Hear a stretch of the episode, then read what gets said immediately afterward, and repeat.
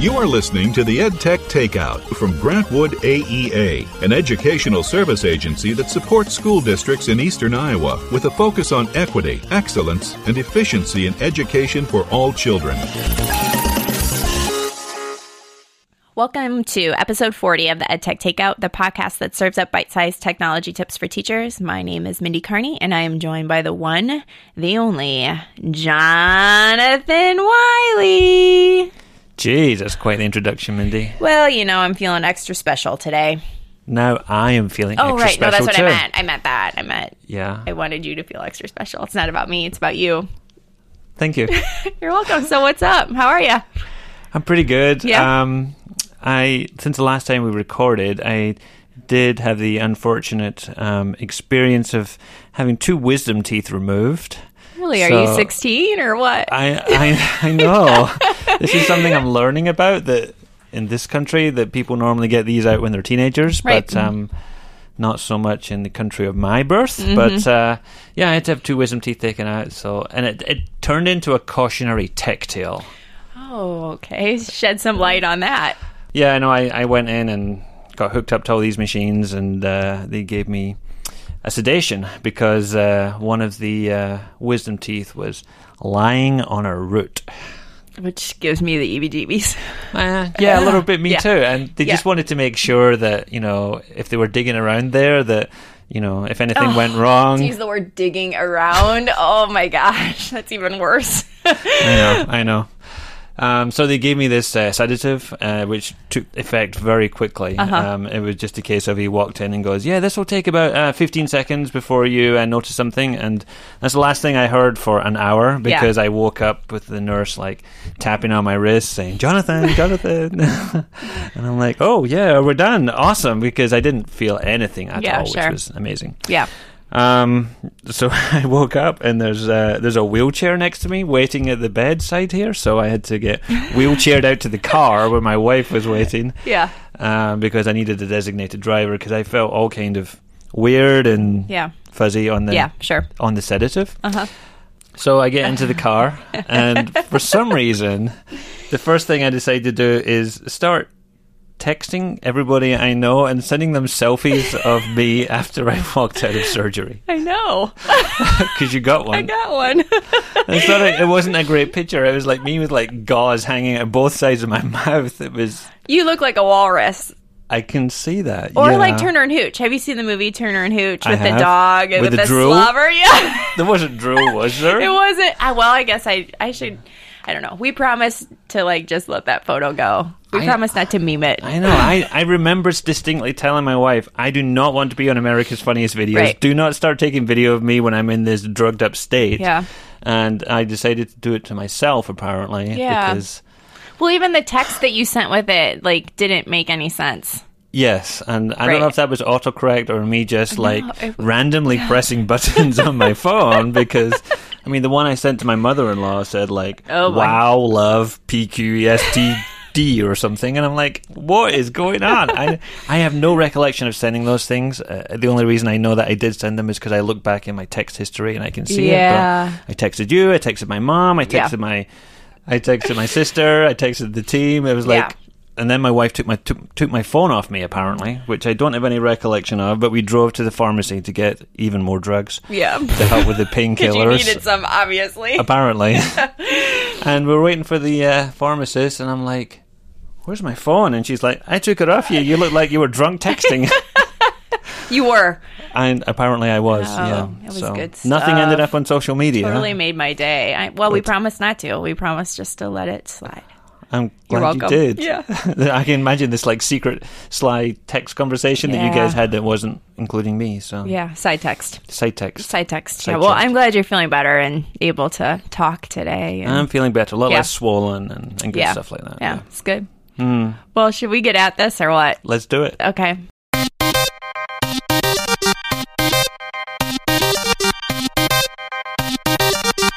So news and follow-up. Checkmark Chrome extension. I don't remember anything about this, so you're going to have to, like, refresh my memory. So a few episodes ago, I think I mentioned the Checkmark Chrome extension as a tech nugget. Yeah. And it was a way where teachers could... It's an add-on for Google Docs, I believe. And it's a way that you could give feedback to students on like an essay or something. Uh-huh. And the only problem with it at the time that people didn't like about it was that you couldn't customize your comments. You chose them from a comment bank. And now, an update has given you the power to have customizable comments. That's nice. Yes, I think so. All right. So just recently, I think this week, like maybe 2 days ago or so, I saw that Book Creator had added real-time collaboration. It's just a paid version, though, of Book Creator. So you don't get the collaboration in the free version of Book Creator. This is Book Creator for Chrome, is that right? Book Creator for Chrome, yeah, thanks. I should have probably mixed up with the iPad one. Yeah, right. So from what I understand, because I went in and took a look at it a little bit, is that all of the students have to be in the same library. Okay. So you can't just like send someone email and say, hey, do you want to collaborate on this book? It has to be someone that is within your library. But yeah, kind of a nice little add-on for a Book Creator. So something to take a look at. Cool. Yes. I don't know which one to do next. Do your Google group one. Okay. This is a good one. I created a Google group to fix one of my pet hates about Inbox. Oh, I hate this too. And we talked about this, I think, in the show last time. We were using Gmail or Inbox by... Is it Inbox by Gmail or Inbox by Google? Inbox by Google, yeah. I don't know how it's inbox.google.com. I'm still using that Inbox product that is created by Google, and whatever you call it. One of the things I didn't like was I did not get any of my contact groups pulled over, and it didn't recognize any. So I fixed that by creating a Google group for our team and within our domain. Within our domain, yeah. So that's basically how I got around that little one. I know. I'm going to start using that, too. I just thought about that the other day. I haven't sent any, like, group emails for a while, so I'll definitely remember that. So thanks for solving that problem. Sharing is caring, Mindy. That is true. We want your words of wisdom. Oh, yeah. I don't have many. Next up, these next two I don't know anything about. I'm going to let you talk about them. Twitter launches bookmarks? Yeah. A private way to save tweets. Tell me more about that. I think in the old days before they had... What did they have before, like, the heart? Do you remember? Did they have something before? It was a star. It was a star, yeah. And you starred things... You favorited it, to favorite things. So if you want to go back and look at tweets later. Then they changed it to the heart. Yeah. And that kind of changed the meaning a bit to, like, oh, I like your tweet. Yes. Yeah. So they've gone back and you've given you the option to like save things. And if you look in your app for iOS or Android, you'll now see like a little arrow next to the heart icon. Okay. And if you tap on that, one of the options is bookmark this tweet. Oh. So if there's a tweet you want to go back and look at later, you can bookmark it. And you can go back to your profile and find your bookmarks and go find them in there. Which is kind of nice because I have that even with If. Yes. IFFFFFFFFT. Lots of T's. Yeah. There's a lot of T's. There's a lot of T's. It's lots of T's. Okay. So I have that and I never go back and look at it. It's just like a spreadsheet in my Google Drive somewhere. But this maybe would be something I'd be more likely to use than going to find that. Maybe. Yeah. Something different. Yeah, I mean, I wouldn't do long-term storage there, like a social bookmarking type of thing. But if you just want to save it and go back and look at things later and find it, could be a quick way to do it. Yeah. It's nice. All right. The other one was... tip I noticed from Richard Byrne, which is ViewPure. Have you ever used ViewPure before? Yes. Yep. It's that tool you use to make a YouTube video in a nicer environment without sidebars and ads and all that stuff. It just cleans up the whole YouTube page. Mm-hmm. Those guys have started to put together some curated playlists for educators. So they're putting them together, or you can create your own curated playlist in ViewPure? They are putting them together. Okay. So they're curating them and putting them together, sorting them by subject and things like that. So if you're looking for elementary math, and you can drill down a little bit through it, and they're going through...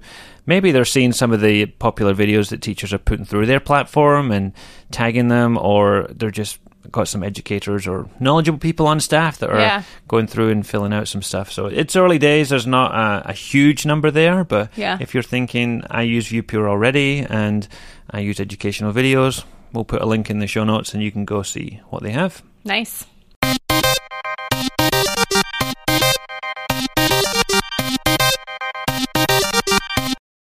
All right, up next, main course, served to you piping hot, physical education and technology.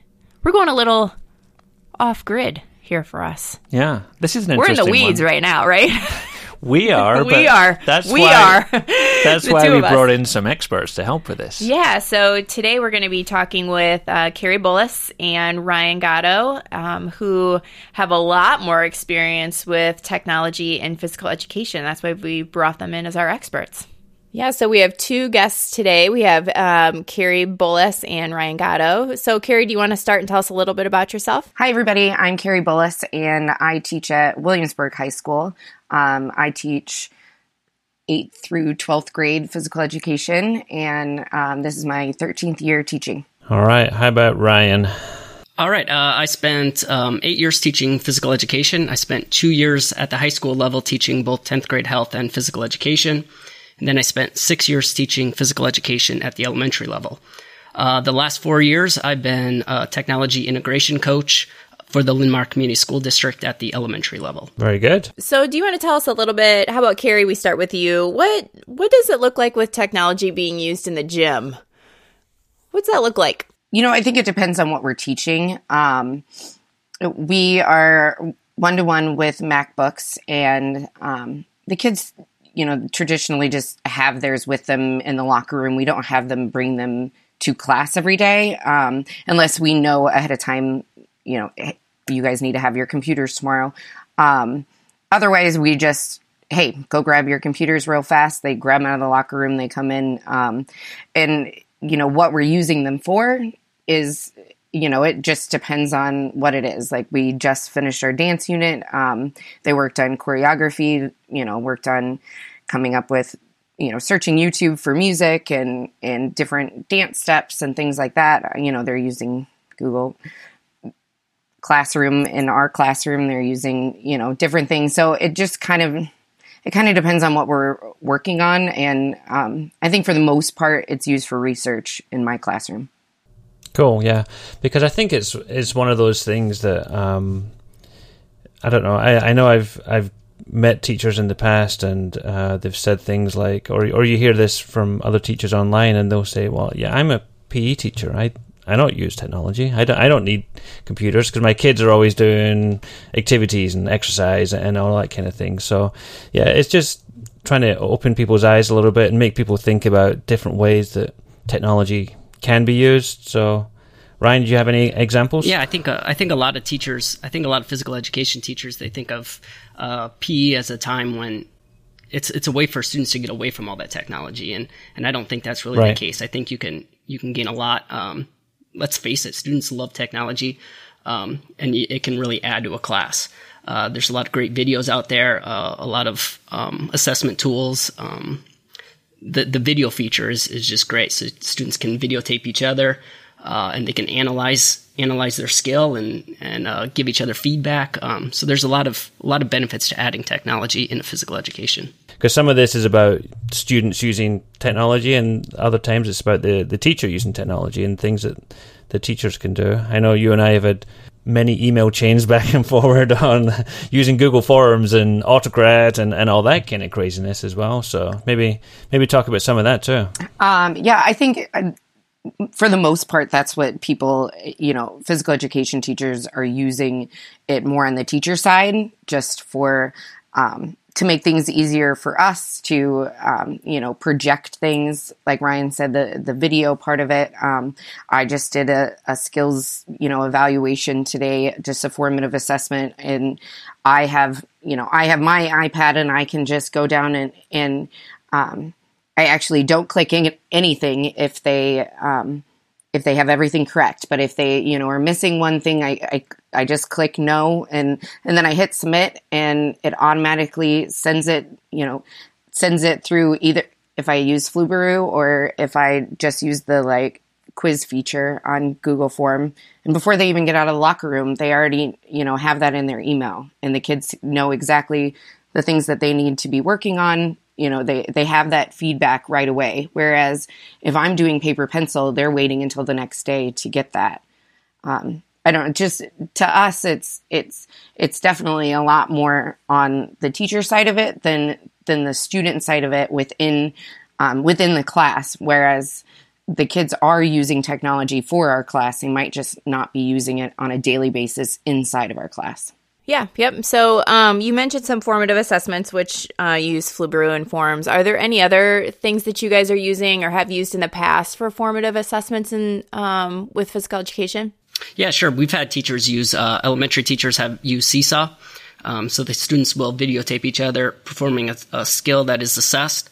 And then kids can actually, if they don't like the recording, they can actually redo it. And if they say like, oh, I can do it better than that, they can perform the skill again.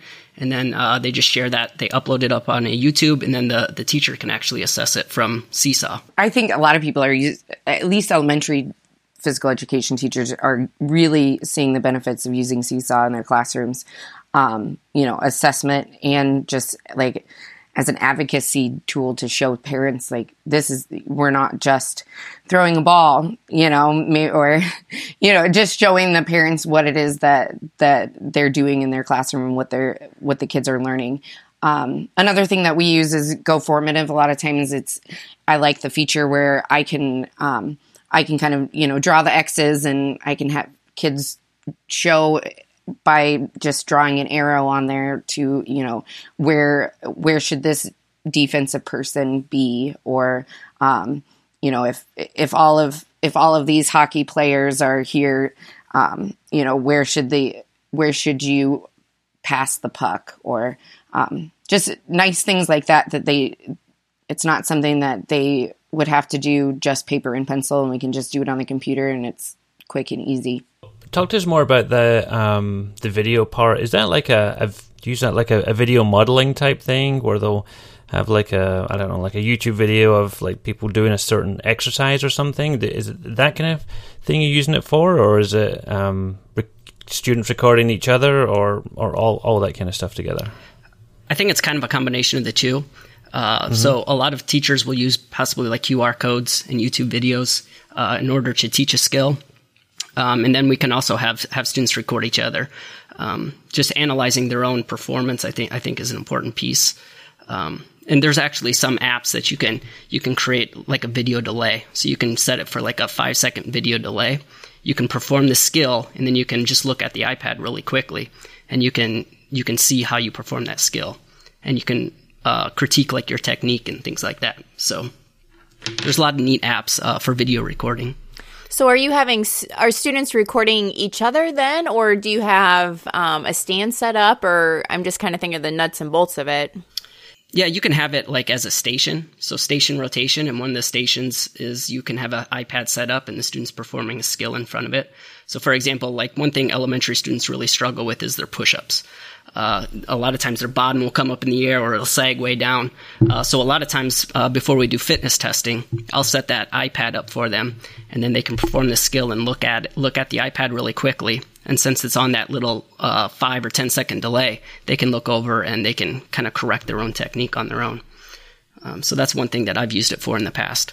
We project video a lot. I mean, whether it's in a yoga app or it might be dance. It might be, an exercise. You use GIFs a lot in PE.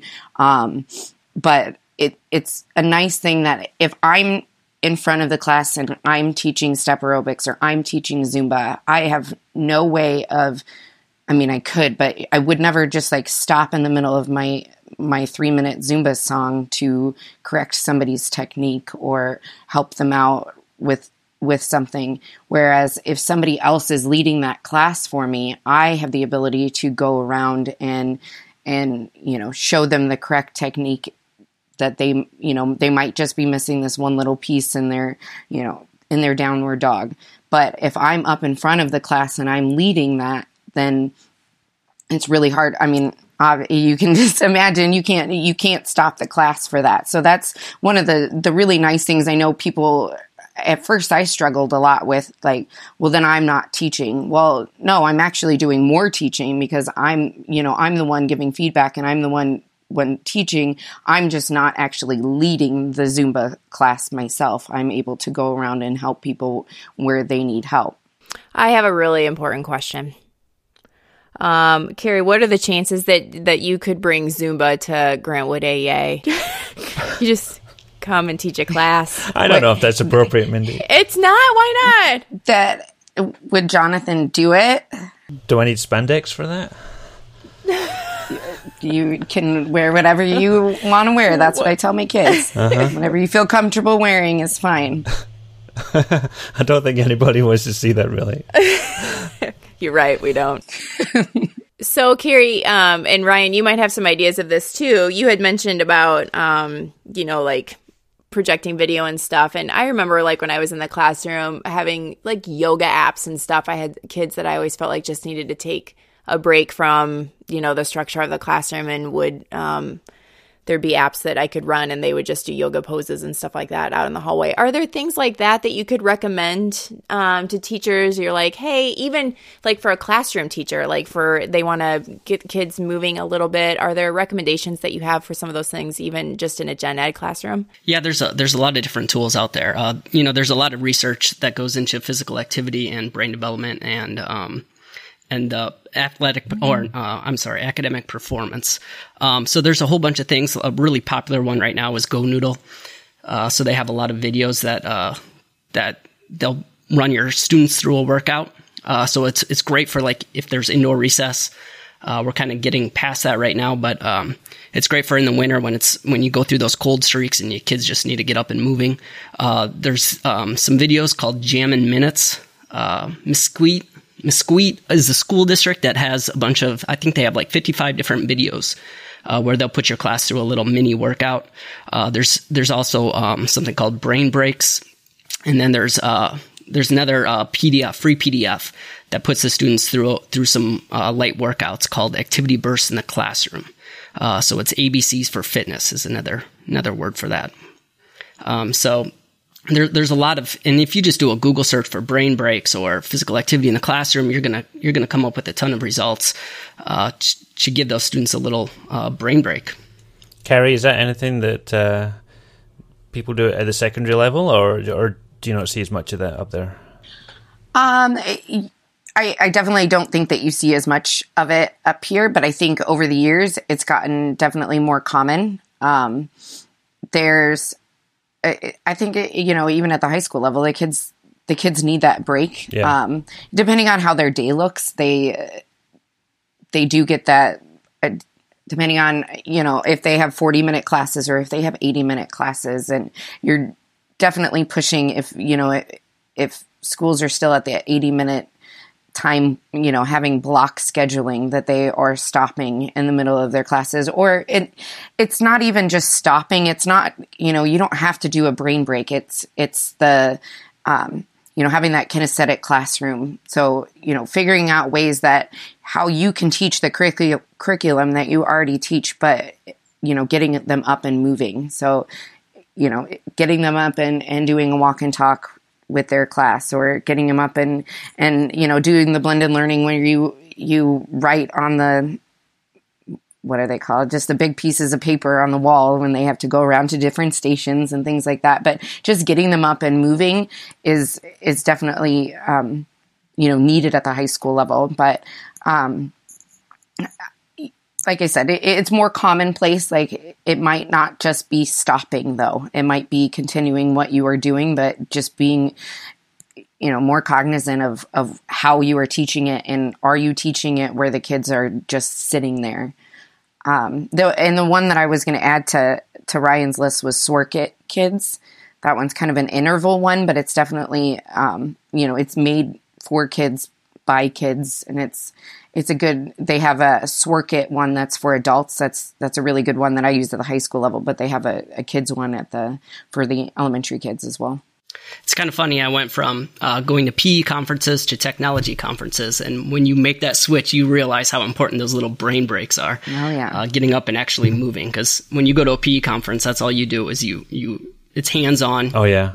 A lot of physical activity, and then you go to these tech conferences, and you just sit there all day long, and you realize how important it is to get up and actually move around. So that's my, aha. That was my aha. That's an interesting observation, for sure. There's a lot of sit and get at tech conferences and things like that now. I mean, some of the sessions they're trying to do more hands-on stuff and workshop it and things like that, but We need to go to some more PE conferences, Mindy. Yeah, no kidding. Sure. We have one coming up in Nashville, so 2 weeks. Do they have Zumba there? I'm sure they have Zumba. They have lots of dance. We have lots of dance stuff, but I'm actually presenting with some other people, and we're doing a technology session, so we'll see how it goes. Very cool. So, I mean, thinking about moving around, I see here, that Ryan, that you put on the show notes here that you did an elementary blended learning PE unit once, and that's becoming really popular with our teachers in just the regular classroom, that station rotation model. But I mean, that seems like a no-brainer. That must work really awesome for PE. It makes so much sense. Yeah, it was great. You know, when I think about myself, like going through school, and I look at the way that I exercise now, it's completely different. And you look at like my wife got big into yoga. And when I was in school, if you would ask me what yoga was, I probably would have said like Yogi the Bear. Yeah. I had no idea, you know, and probably no one really did. But what I wanted the students to realize is that just because we don't go over it in school doesn't mean that you can't learn it. And, you know, YouTube's a great asset for teachers and for education. And, you know, chances are, if you want to learn a new skill, there's probably an expert somewhere in the world that's posted how to learn that new skill on YouTube, and you can find it in 30 seconds. So I wanted to teach kids that just because they don't learn it in school, that there's other resources out there for them to learn it. So what I did is we took 4 different activities, 4 different units. We split the gym into 4 quadrants, and then I found videos for each one of those units. So kids got a choice on what unit they wanted to learn about. And then they went up to QR codes, scanned it, learned part of that skill, and then they practiced. And then once they felt comfortable with it, then they scanned the next QR code, and we kind of built from there. So it turned out to be a great activity. Kids loved it. There was a lot of buy-in because the kids had choice in what they wanted to do. So it was a really neat activity. Cool. Thanks for sharing. QR codes are like built for PE, I think. I mean, they're awesome everywhere, but man, it's so easy to use a QR code and something like that, just a quick scan, and gives kids exactly what you want them to have. I love QR codes. It's great. When I was trying to prep this podcast, I was thinking about people I follow or learn from online and social media and things like that. And in terms of PE and technology, I can only think of one person, and that's probably just my limited scope on this here, but I follow a lot of the stuff that the PE geek does, and Kari has handily put his name in here, Jared Robison. Who else should we be looking at, and how amazing is the PE geek? I will attest to that. He's amazing. He does a really good job of you know, answering people's questions and putting out good, you know, premium content, free content most of the time as well. He has his own podcasts, but I just think that he's available. I just noticed we've got episode 65 of the PE Geek featuring Kari Bullis, already been on their podcast there.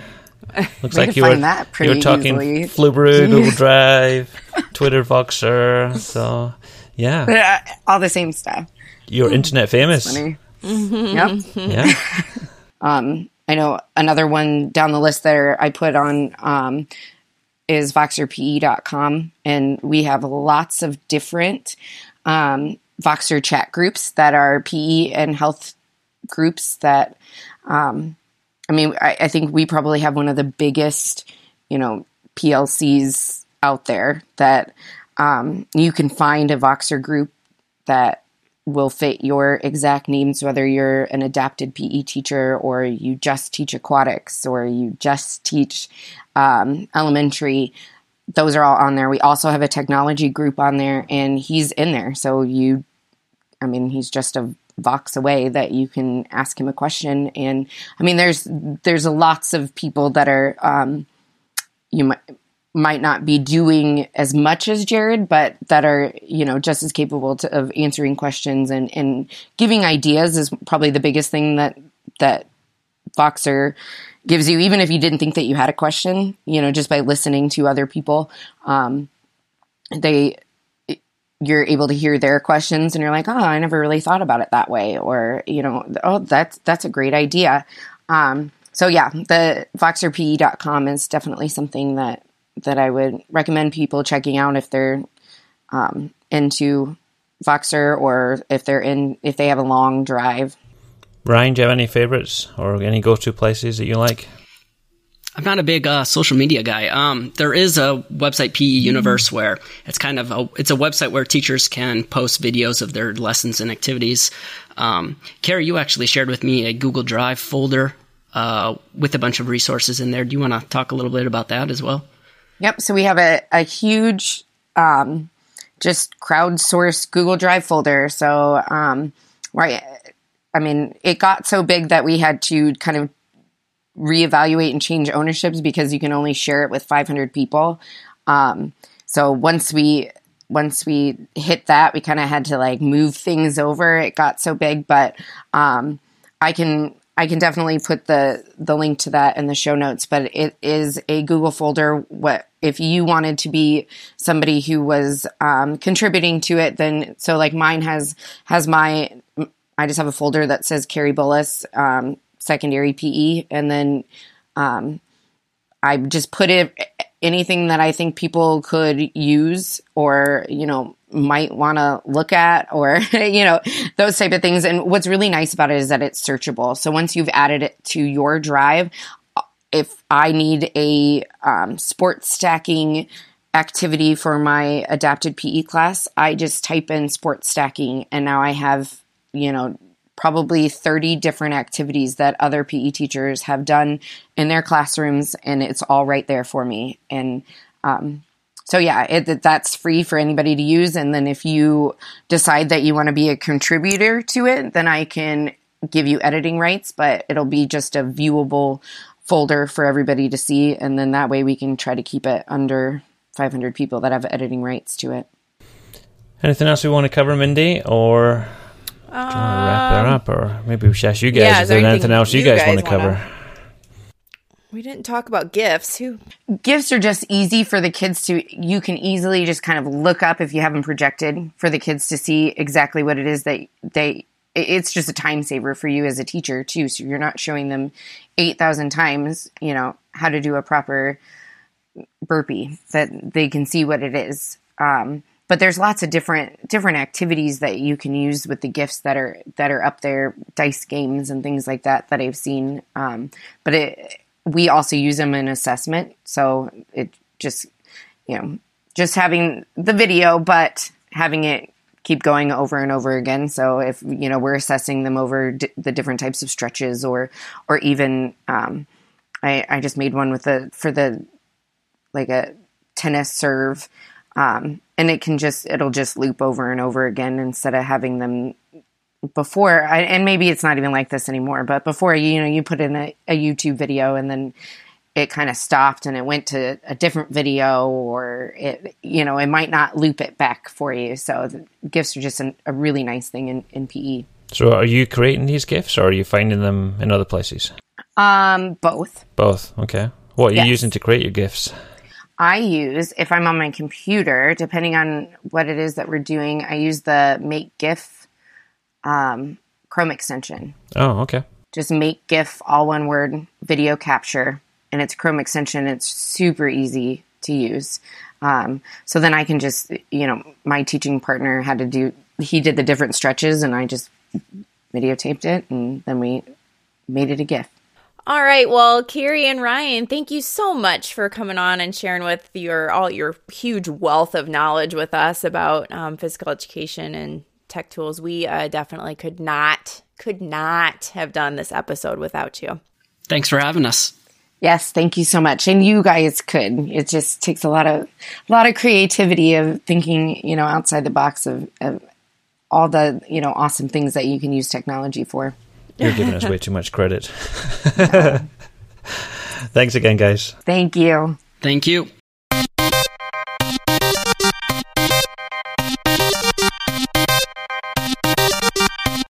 All right, now to my favorite part of the show. It's time for Tech Nuggets. That's it? No nuggety? Not today. Not today. I felt like I spent all my energy on your introduction. That was a lot of energy, yeah. It was. I only have so much. It's late in the afternoon today. It is. You're right. All right, you go first. What you got? All right, my first one here is one I don't even know where I found this. I came across it by accident. That's always good, yeah. So somebody's going to go, I told you about that. And I'm like, yeah sorry. It's called Carrd. Okay. And it's Carrd with 2 R's. Uh-huh. Carrd.co. And I came across this. I thought it was interesting. There's something I tend to recommend to, high schoolers when I work with them. If I ever have to do with that kind of preparing for the workforce or going to college and stuff like that. Gina and I have done some work with people on that before. Nice. And one of the things we recommend is that they have some kind of online profile put together. So we encourage them to create a LinkedIn account, create some social media accounts, so that when people Google them and search these people online, that they find something positive about them. Sure. So, one of the ones I've used for a long time is called about.me. Yes. Do you have one of those? I do. In fact, I saw yours recently. Why? I think it was in your... Stalking me online? You don't need to stalk me. We live next door to each other. I think it was on your email signature or something, and I hadn't seen it before. I saw it somewhere, and I clicked on it, and I was like, oh, I didn't know Mindy had one of these. Oh, what? Because I'm not good enough to have one? What? Not what I was thinking at all. I just was unaware. Yeah, no, yep. So Carrd is like about.me. Oh, okay. Is the long story short. All right. But it's also interesting. You don't have to use it just for that, but you can... put together a one-page website. Mm-hmm. So if you wanted to do a one-page website for something similar to a s'more or something like that, you can do that in here. Or you can just put together a one-page kind of online resume profile type thing where you upload a picture of yourself, put some information, add some links. If you want to get techie and geeky, you can edit the HTML and change all those other stuff on there too. Yeah. Free for up to 3 sites per account.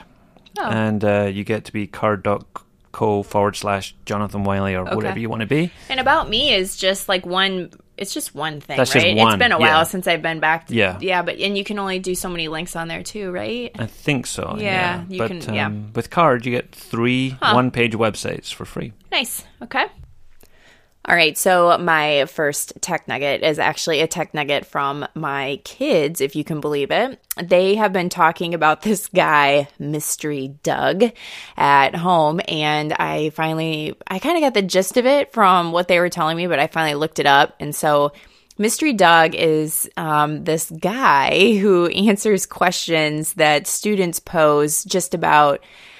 just questions that kids ask. The one up right now is about why and how hand sanitizer works and things like that. So it's kind of just a quick 5-minute video answering a kid-based question, and just kind of does it in an interesting way, I guess. So my kids really, really love Mystery Doug, and it is free.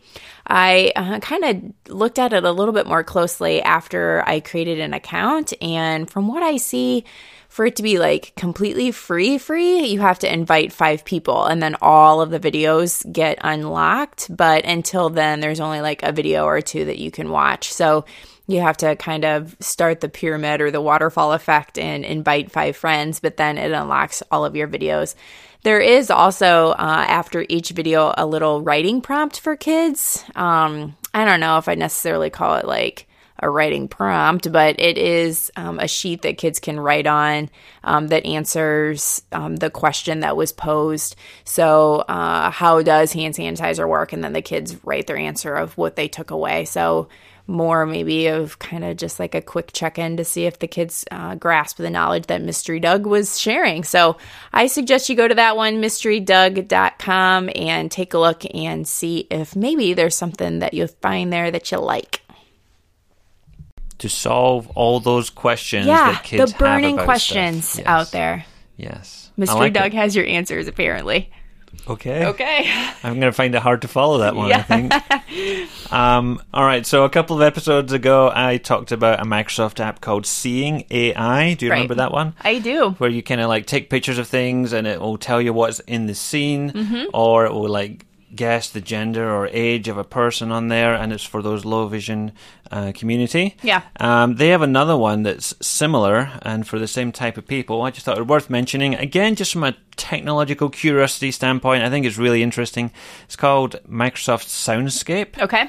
And the way it works is you put headphones in, Bluetooth headphones or something, mm-hmm. and as you're walking down the street, it will call out at different points things that you pass along the way. So if you are passing Starbucks on your right, in the right earbud, it will say Starbucks is on the right. No way, really? Yeah, and as you come to an intersection, it will say this is the intersection of Johnson and Fifth or whatever, yeah. And it'll read out the places where you are as you're walking down the street. And I know a lot of these people have like guide dogs and things to help them, and obviously that will make sure that they get to the places they need to get to. But just to give them some context of where they are, and they do this thing that's called 3D audio, so that if it's behind you, it will make it sound like it's behind you in your headphones. Do you have special headphones or something like that? There are some headphones that they do recommend for it, but it can be any headphones in theory, yeah. So, kind of an interesting app. I mean, like I said, it's not going to be for everybody, right? But worth a look if you're just interested in some very interesting technology. There's a video on there that shows people using it and the effect that it has for them. And these people are saying that it's very beneficial for them just to, you know, have that extra support. Nice. So, Microsoft Soundscape. It's a free app for iOS. Okay, so my last tech nugget is something that we've just fire up here in the last week or so, and it's the Merge Cube. And we took a look at these, they've been around for a little bit, like at least a couple months, right? Yeah. Wouldn't you agree? Yeah. Except that Walmart just had them on like a fire sale for $1. And so we're seeing Merge Cube like totally just took off this, last week and a half, 2 weeks? I was a little scared. Not scared, but nervous that they were selling them for $1. I thought, does that mean they're just done, getting rid of all their stock and they weren't making them anymore? But no, they've gone back up to normal price now and they're still selling them. So what's interesting about this little Merge Cube, and then we bought a couple because we're like, well, you know, everybody's kind of talking about these right now. We should probably get them in and take a look at them. So it kind of works. We've talked a little bit about Erasmus here and there, haven't we, about that trigger with the augmented reality. And so this little cube is a trigger for some different apps that are created by Merge Cube. Some of them are free and some of them are paid. And this little cube becomes a trigger then for some different augmented reality. So we haven't played with it a whole lot, and we'll definitely do this in news and follow-up, but something maybe to take a look at. We're seeing it kind of pop up on Twitter all of a sudden. And what's neat about it is that, you know, just for $1, you could bring in augmented reality to your classroom and have it right there, pre-made, ready to go for you. So I think that's kind of where some of the interest lies too, so... Yeah, I think it's one of those things that's got a lot of potential, and it's just a matter of which way are they going to develop this. Are they going to develop it more of like a game and a toy, or are they going to develop it more of an educational thing, or are they going to try and do both? I mean, you look at people like Osmo, who've got those kind of similar kind of decisions to make and where they go with that, and they do a pretty good job, I think, of striding both parts for making it an educational game and stuff like that, but we'd really like to see, too, the ability to create with the Merge Cube, right? So if Merge Cube, you're listening, you want our kids to be able to create some AR using your tool. That would be really fun. Tool, yeah. You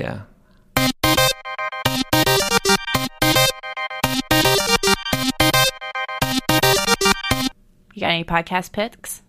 I do.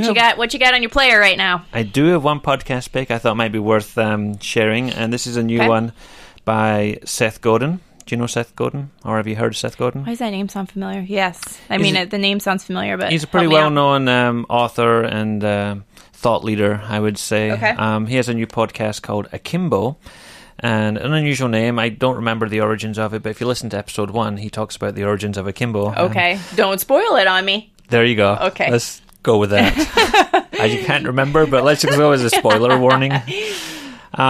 I just listened to episode 3, and I think that's a really good one to start on. Episode 3 talks about why average isn't something we should be ever trying to aim for or design for anymore. He had this really interesting story about how fighter pilots in like the 1950s, you know, they were having a really high percentage of crashes or accidents and things like that. And they brought in these engineers to look at the planes and things. And one of the things they decided was the seats haven't been changed in like 30 years or something. Okay. And people are different sizes now. They're stronger, they're fitter, they're bigger. So he redesigned a seat based on what the average would be from all these different measurements. And what he found out was it basically only fit like 3% of their pilots when you design for the average. And I'm like, this reminds me so much of... And then he went straight into education and saying how in education, that's what we do. We take our instruction and we send it straight down the middle at the average kid, and the kids on the bottom... it's too hard for, and the kids on the top is too easy for, and then the average we think is the majority of our kids, but it's not like always majority of our kids anymore. So he's very sensitive to educational needs. He's not only talking about education, but he's talks about business and entrepreneurs and stuff like that too. But Akimbo by Seth Godin. He's a very thought-provoking guy. I think he's very intelligent, and I enjoy listening to him. All right. Well, I have a podcast pick, and I know you don't want to hear it because it's a crime investigative podcast. Oh, really? That's you always turn your nose up at my, is this another crime podcast you're listening to? Is this another crime podcast you're listening to? Oh, why, thanks for asking. Yes, it is. What's it called? So I've been listening to In the Dark, and it is about a child who went missing in Minnesota back like in the... mid 80s, late 80s. And interestingly enough, as I was kind of listening to it, I'm like, oh my gosh, this kid and I are the same age. This was like when I was a kid. Wow. Yeah. So that's kind of interesting. Long ago? Can it? And it's a little boy called Jacob Wetterling. And what's interesting is that I had not known this story. But apparently it was a pretty big story at the time that it happened. And there was like a nationwide search for this child. And I think it's really interesting because it talks a lot about the investigation that was done by the police officers and kind of picks apart why it took so long to find Jacob. So it's kind of a quick listen, I think. And there's 2 seasons. I'm only on season 1, but I would definitely... maybe listen to that one if you like crime podcasts. Every time I see articles or stories about podcasts being popular, crime podcasts are apparently a very popular genre. Everybody loves them. Yeah. So. Well, I mean, if you look at Law & Order and CSI, I mean, those are popular TV shows. Right. It's the same thing, you know? Are. Yeah. We like suspense, right? I think so. Yeah, and I think that's, so that makes sense. I really like this one a lot. All right, better wrap it up then. Okay. I'm going to give a quick shout out to Daryl Loy and Kim Watson for giving us props on Twitter recently. And seeing as this was a podcast all about PE and technology, Mindy, can you tell us your story about your Seesaw session with Anne Griffin's PE meeting the other day? I had not seen that. I thought was worth sharing. So I normally don't get I don't know how to say this without coming across like, well, I'm your sidekick and I get that. So a lot of times you get like, oh yeah, I met somebody and they're like, oh, your voice sounds really familiar. Oh my gosh, are you on the podcast? And anyway, I don't normally get that. So I was in helping one of our consultants here at Grant Wood with a class that she was teaching, and she wanted me to come in and talk about Seesaw.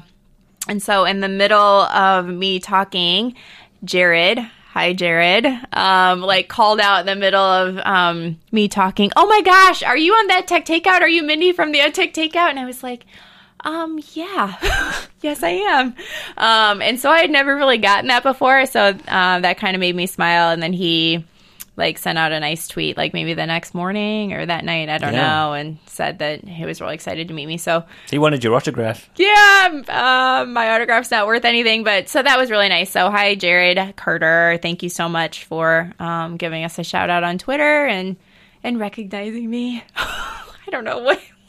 That's fine. All right, so I am Jonathan Wiley on Twitter. Mindy is at Team Cairney. Our team account is at DLGWAEA. And if you want, you can use our hashtag EdTechTakeout to tag the show, just like those nice people did. If you prefer, you can send us an email to podcast@gwaea.org. So, until next time. This has been the EdTech Takeout. We hope it hit the spot. For more information on today's episode, please visit dlgwaea.org/podcast.